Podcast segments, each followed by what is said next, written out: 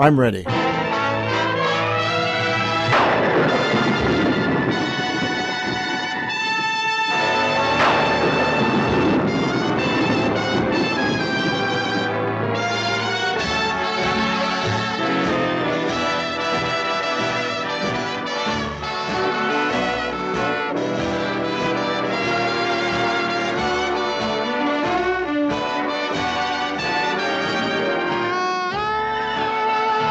All right, so that was the opening music to Stormy Weather, released in 1943 by 20th Century Fox and directed by Andrew Stone and starring just lost my notes. Oh goodness.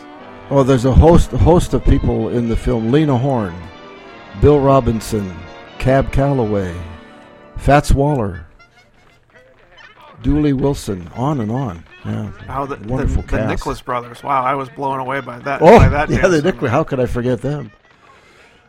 Oh well, Bill Robinson was outstanding in his career too. So Oh, for sure. Uh, and you're listening to Classic Movie Reviews, and you can find us on the internet at www.classicmoviereviews.net. And in Facebook, just search for Classic Movie classicmoviereviews.net. And in Apple Podcasts, if you search for Classic Movie Reviews, you'll find us. And I think we're the first one that pops up. But in, in any event, we're the one with the black and white logo with the uh, film reel. And I'm Matt Johnson, and I'm recording from windy, stormy North Bend. We had a huge windstorm last night. It's kind of one of those storms where it, it shakes the house so much that you, that I start to wonder whether the house might just blow over. Oh man, I remember one time uh, when I was there.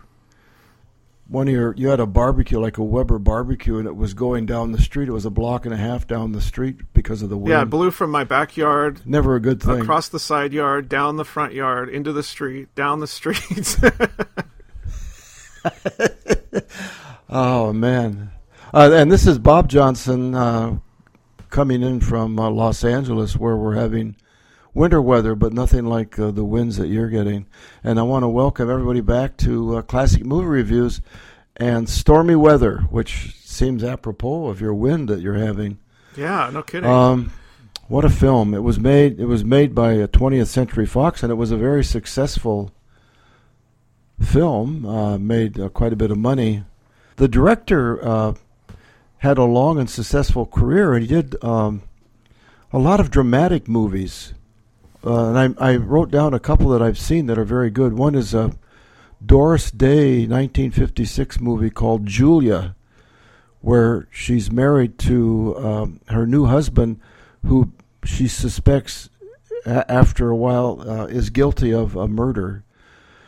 And then there's another one uh, with Joseph Cotten from 1952 called Ban- called uh, Steel Trap, where he steals a million dollars from his bank, and it's the story of what he goes through. It's both are very good. So he had, he had a good career. Uh, I didn't find anything on what uh, what went into his selection for the directing of this movie, but I, I do know that in those years, because of segregation in the uh, in the industry and in the country, the uh, crew on these films would have been predominantly white. It's got over a dozen uh, songs and, and musical numbers. So Yeah, I think it was upwards of 20. In- fact, I think the plot of the movie is just simply a means to string together the musical numbers, really. I mean, it's just one long uh, set of musical numbers that are tied together with uh, a little bit of dialogue and, and a little bit of kind of romant- romantic drama. Uh, but it's very tame. There's really no ur- there- there's it really no urgency or, or, or real drama that happens uh, in the movie from a plot standpoint, anyway. I had the same takeaway from it. Uh, I, I felt the same way uh, as I watched it. I did uh, read that it was sort of very loosely based on the life of Bill Bojangles Robinson, who in the film is Bill Williamson, and uh, his World War II experience, and then sort of how he uh, moved through the uh, different jobs and locations he had when when he was uh, performing. but I think that's a that's a stretch. Was it his World War One experience? Because it kind of opens up with them coming home from yes, World, World War One, One, and uh, they have the the movie opens up with Bojangles. Well, Bill Bill Williamson in, is the character in the movie. Uh, kind of on this front porch of this uh, house with all these little kids, and he's dancing, and they're dancing, and then one of the little girls goes to get the mail. Uncle Bill, Uncle Bill, there's your picture. That's it, Uncle Well, Bill. what do you know? That, Uncle Bill. Well, look at this. Read it, Uncle Bill. What does it say, Uncle Bill? Why, it said, Dear Bill, Jim Europe would have been proud of you. Signed, extra major, Noble Sissle. Who's Jim in Europe, Uncle Bill? Jim Europe? Why, he had the greatest band in the world, attached to the 15th Regiment. Didn't I never tell you that? No, Uncle Bill. Why, we was under fire for 191 days straight. Yes, sir. And our regiment was decorated with the Croix de Guerre. You don't say, Uncle Bill. Why, children, I remember when we come back from France in 1918, the flags was flying, people were cheering. And then he starts to reminisce about the last 25 years of his life and it, and the first thing that he talks about is coming back from World War 1 and they I think they showed some actual footage of a parade uh, through New York uh, of folks coming back from the war. Did that look that looked really real to me. Yeah, that was that was. Uh, I, I'm sure that was actual news field, news uh, real coverage from the return of the troops in 1918, and that sort of begins our film. And he has a a, a good friend in the movie, Dooley Wilson, uh, who plays. Oh boy, here we go. Where's Dooley? uh, Gabe Tucker Gabe Gabe is kind of the he's kind of the huckster, right? Like he's he he wants to pretend like he's got tons of money and he's got um, all, the wherewithal in the world. Yep, that's the guy. He's he uh, boy, he had an interesting career. It's hard for me to talk about the movie and at the same time be thinking about the career of all these various uh, musical uh, people, actors, and so forth, because they they all had very successful careers within the context of that time Right. which was quite different than today. In fact, watching this movie at my age, going back that long ago, it's it's at times um, almost surreal to realize that this was this was kind of Hollywood's take on trying to make a, a full length feature film uh, with African American actors and um, and the music, and to realize just what's changed in that seventy what 75 years since it was made. How far it's come and how far it still needs to go i just Well, I kept uh, thinking of the movie Black Panther and how that was celebrated as such a breakthrough. Oh yes. And oh, having yes. such a uh, strong cast, you know, cast of black characters. Um, and I was contrasting that with this movie, where th- this movie, all of the actors are portrayed as their caricatures of what white America, I think, thought black people should be like at the time. It's it's it's sort of a, a Mobius strip of of layers of trying to like unravel what we're seeing on the screen.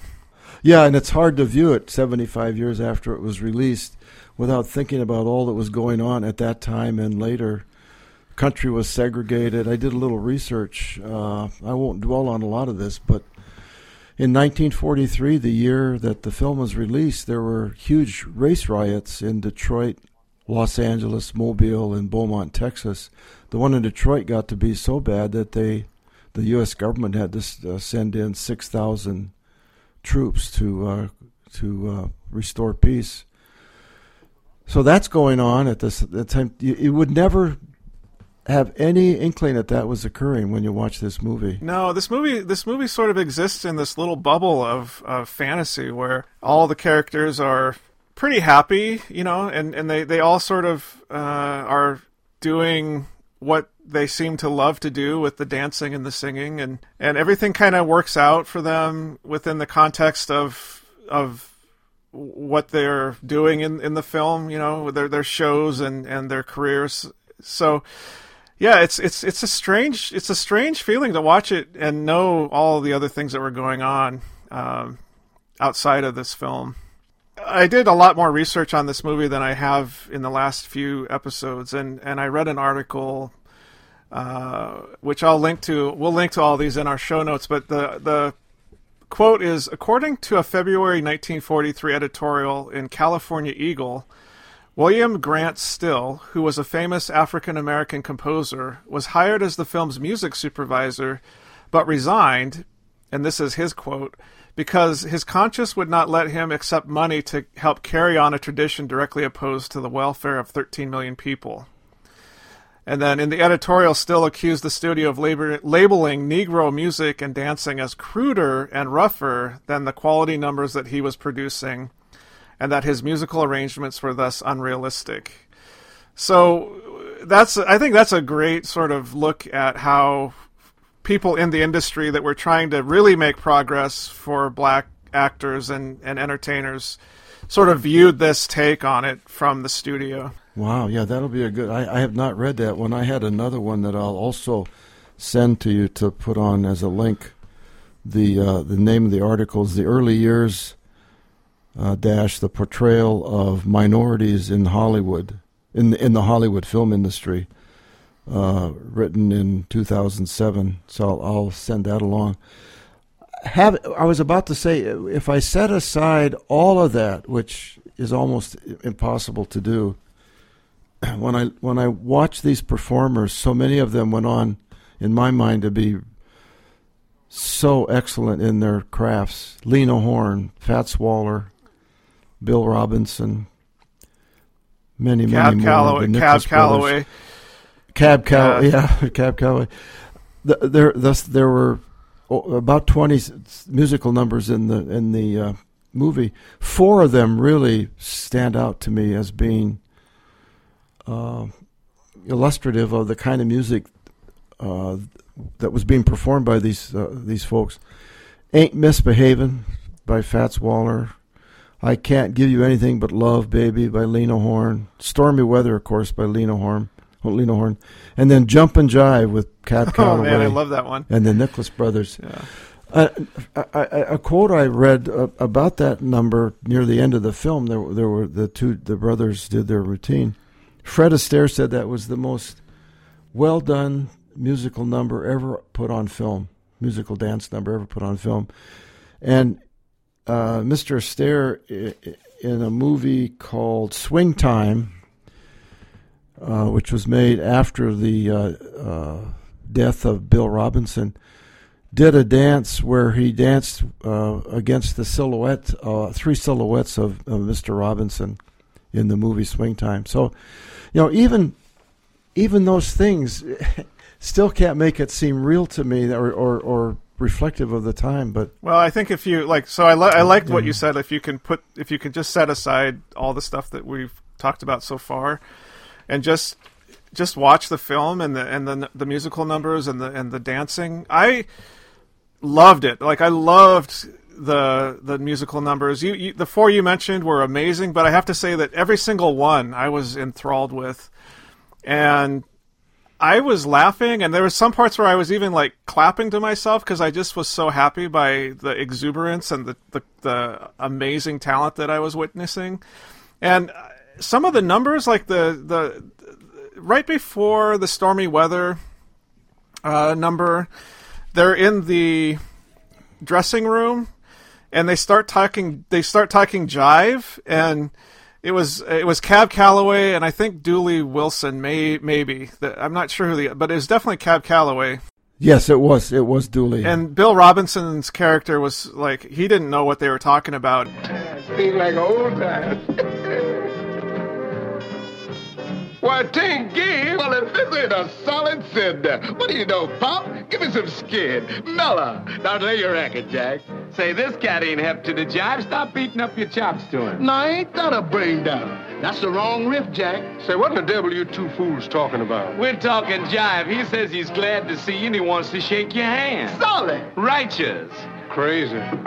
They were wearing they were wearing zoot suits, and they and it just felt so like some of the dance numbers felt so modern to me. And I and I was thinking of that show, So You Think You Can Dance, And I thought, boy, some of the numbers that I'm seeing here would, would fit perfectly on that show. They they they they seem timeless, or they seem modern at least. The um, yeah, the music is out is, is wonderful in it, and um, there's so much of it. The, I'm I'm watching it. I, I I must admit, I think I saw this movie. Oh, probably when I was in college. It'd been a long time ago, a completely different time. But um, I I was blown away and and and stunned when those two black actors are doing are going to do blackface. Oh wow, yeah, that was a surprise. In the movie. that was a surprise. I, I was like, they had a routine involving an old Model T Ford or something like that, and I was I, I, I shocked would not be a, a, an understatement for me. I just didn't see that coming, and didn't remember it from when I watched it fifty years ago. I, I I don't even know how to feel about it. Like I I'm so confused. I'm so confused by that. Like I I know we talked about it last time, and we talked about it during the Jazz Singer, and I would never ever have expected a movie with an all black cast, and the audience for that number were were all black people. So I I'm still sort of like trying to figure out what to think about that. I know. Uh, well, it, it- for me, I, I actually, I, I know I'm jumping ahead here because the story moves um, uh, Bill Williamson through his life uh, and and on into Hollywood and the success he had there, and, and how he finally, they he, uh, he and Lena Horne are, are very deeply in love and and all of that. So it's a love story and a travel through time, uh, his life story but uh, it's hard for me to separate the music, which to me is a 10, and the story, which is to me about a 5. You know, it's, it's uh, I feel like I'm schizophrenic when I when I talk about this film. Yeah, it's another it's another one Um, where I'm I'm totally split on my review. Like the the musical numbers and the music is a ten, like you said, and then the the story and some of the some of the ways that I felt about how the characters were portrayed was sort of like a four, yeah, like a three or a four even. But what you just said about how it's kind of a, a review of his life. So maybe that maybe that blackface number came out came up in the story at a time when that was just a very sort of quote unquote normal thing in entertainment. Uh, and so that's just something that people did. Like it, it, it, it would even be something that black people would have done, you know, in, in their shows. So I guess that's probably the best explanation I could come up with for why it's in there. Well, to, to, what I've done to, to really kind of make some sense out of the, the beauty of the music is I looked up how these people progress later in life, like Lena Horne.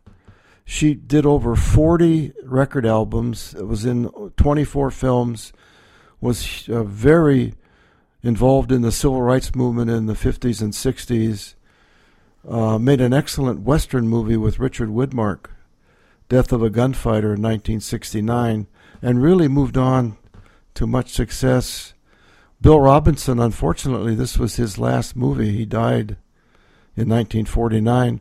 Cab Calloway, I can't remember seeing him in the Blues Brothers movie from 1980. yeah. he was he was he had a huge routine there.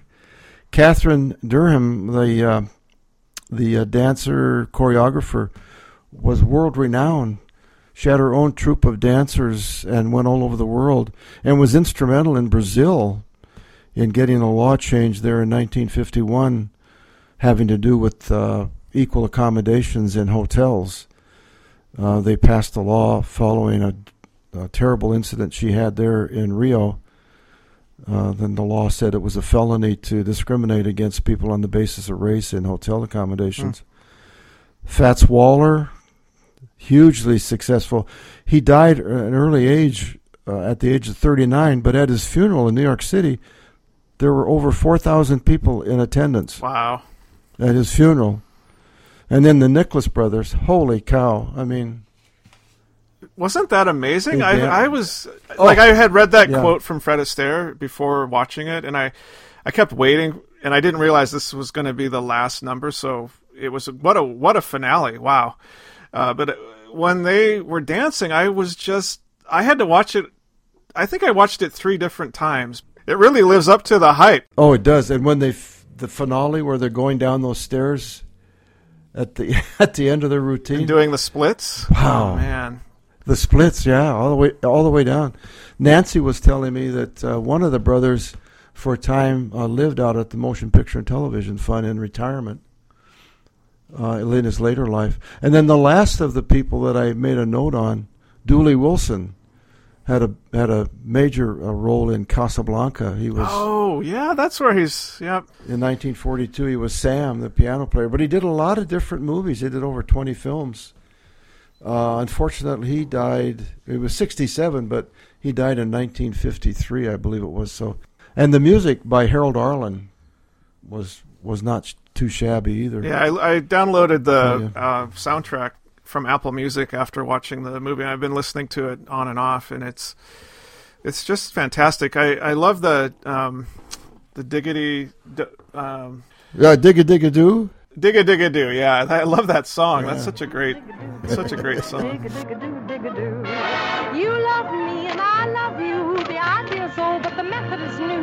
new. Dig a dig a do, dig a do do, dig a dig a do, dig a do. I'm so very dig a dig a do by nature. If you don't say dig a dig a to your mates, you're gonna lose a papa. So if you want to be in She is such a, a wonderful entertainer, Lena Horne. I tell you, I can remember seeing her back way up into the '80s, 1980s, on television, a lot. So she was 92 when she passed.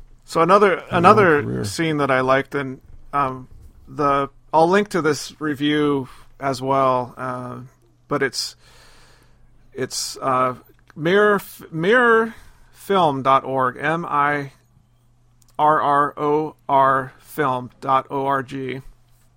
There's a piece on there from 2010 where uh, this filmmaker reviews stormy weather, and the name the name of the article is "Race in Film: Stormy Weather," and she makes a point that the the scene on the the riverboat Yes. when uh, Bill Williams and uh, Gabe Tucker are headed to I forget which city they're headed to Memphis I think and Uh, it was yeah, because they were going to go to Beale Street. Yeah, Beale Street. Well, well, Bill Williamson's character has just finished doing some chores on the boat. He comes down these steps and he collapses on this pile of cotton b- bales, and Man, it ain't nobody in the world can get me on my feet again until we hit Memphis, unless this boat sinks. I'm tired, too. And if I never see a bale of cotton no more in life, that'll be too soon. And then he then he hears this minstrel music coming from somewhere on the boat, and immediately he sort of like is re-energized and is ready to go dance, and then he heads heads to find the minstrel group. What's that? Must be them traveling minstrel boys got on at New Orleans.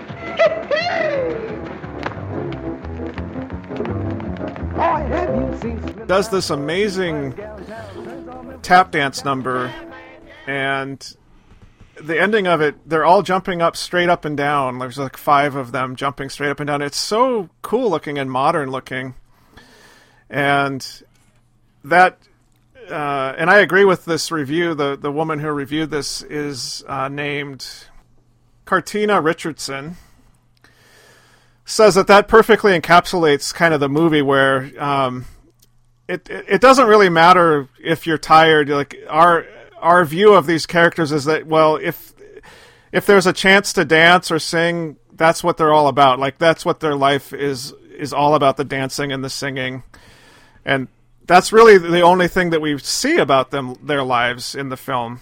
Um, and little glimpses here and there of maybe outside of that, but but really not much. So I, I really like that scene. It's a, it's a good illustrative scene for for the film. It is. I I- it, it, it captured. Yeah, she's done a nice job of capturing that. I agree with you too. I'm still I'm still left. Uh, it was a big hit. Uh, I, I imagine it.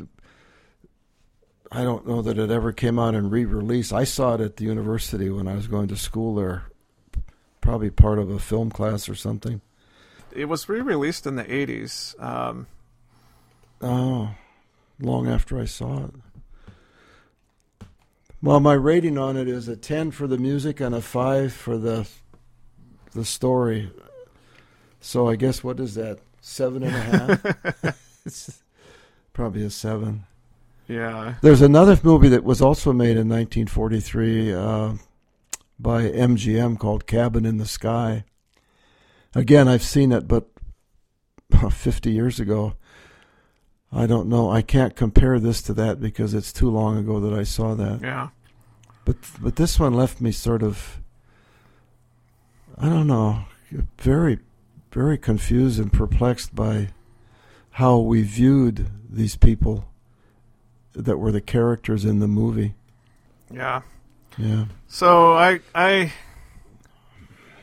I don't even know how to rate this movie, honestly.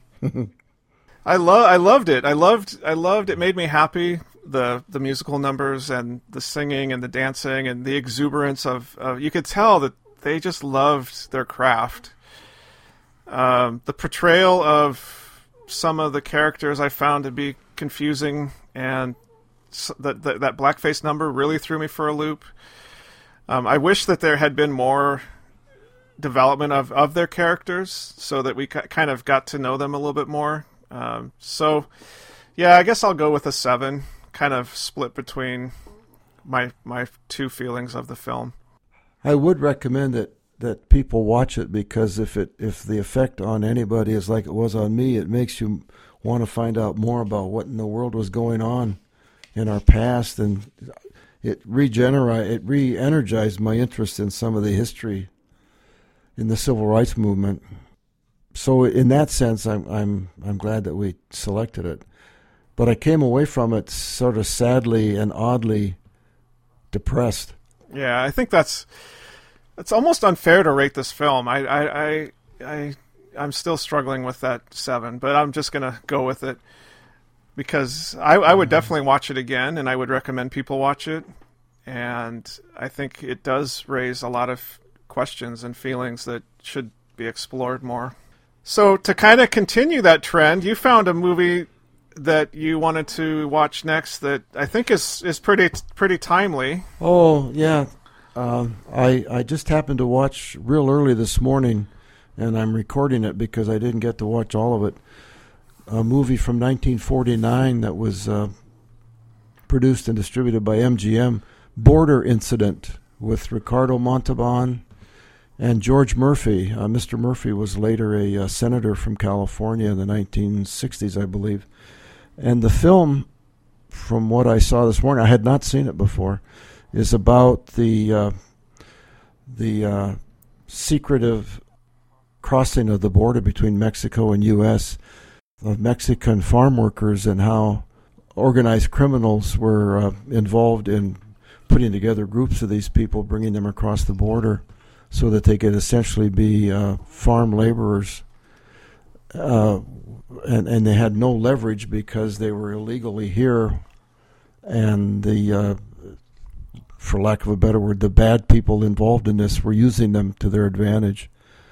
Uh, and Ricardo Montalban and George Murphy both play federal agents that are uh, attempting to infiltrate and find out more about how to stop this. And I'm thinking this was 1949, so we're talking basically 70 years ago. And uh, immigration, illegal immigration across the border was an issue strong enough that it was made into a movie. Yeah. So I'm I'm interested in watching it in, in its entirety, and we found a, a link so you could watch it, and maybe we could we could do that. And then I had another one that was about the Japanese internment camps, but I I don't know if we want to do a string of these one after the other, or maybe mix it up a little more. Well, let's see how we feel after this About next our one. history. Yeah. Yeah, but the This is going to turn into a political movie review podcast if we're not careful. so, Yeah, right. I'm very careful not to get into that. We've we've we've tried to avoid that. I would say we don't shy away from social issues, but we try to stay away from some of the political stuff. Although Yeah, as much as- as much as although you that's can. that's probably impossible. So I guess we're we're settled on Border Incident for our next podcast. And uh, for those of you that may not remember Ricardo Montalban, he was in charge of Fantasy Island on ABC in the 1970s. well, and and we can never forget his role as Khan in Star Trek. I shall leave you as you left me, as you left her, marooned for all eternity in the center of a dead planet. Buried alive, buried alive.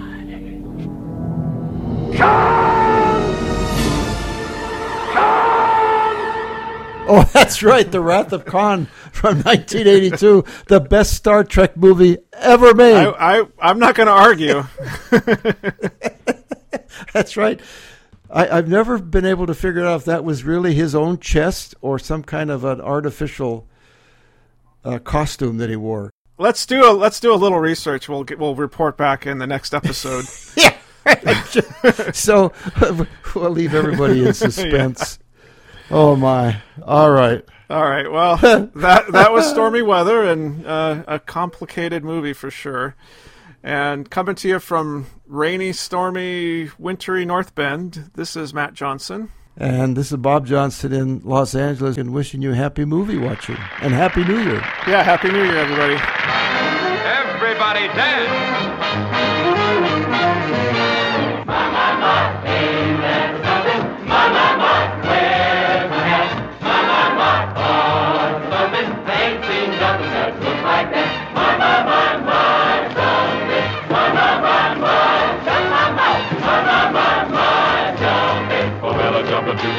And you jump into the song.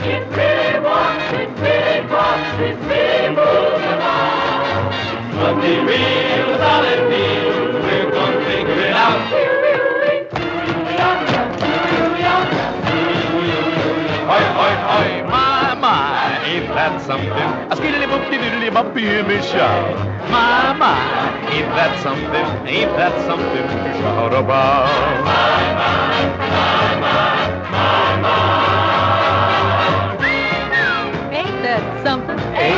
blossom to shine.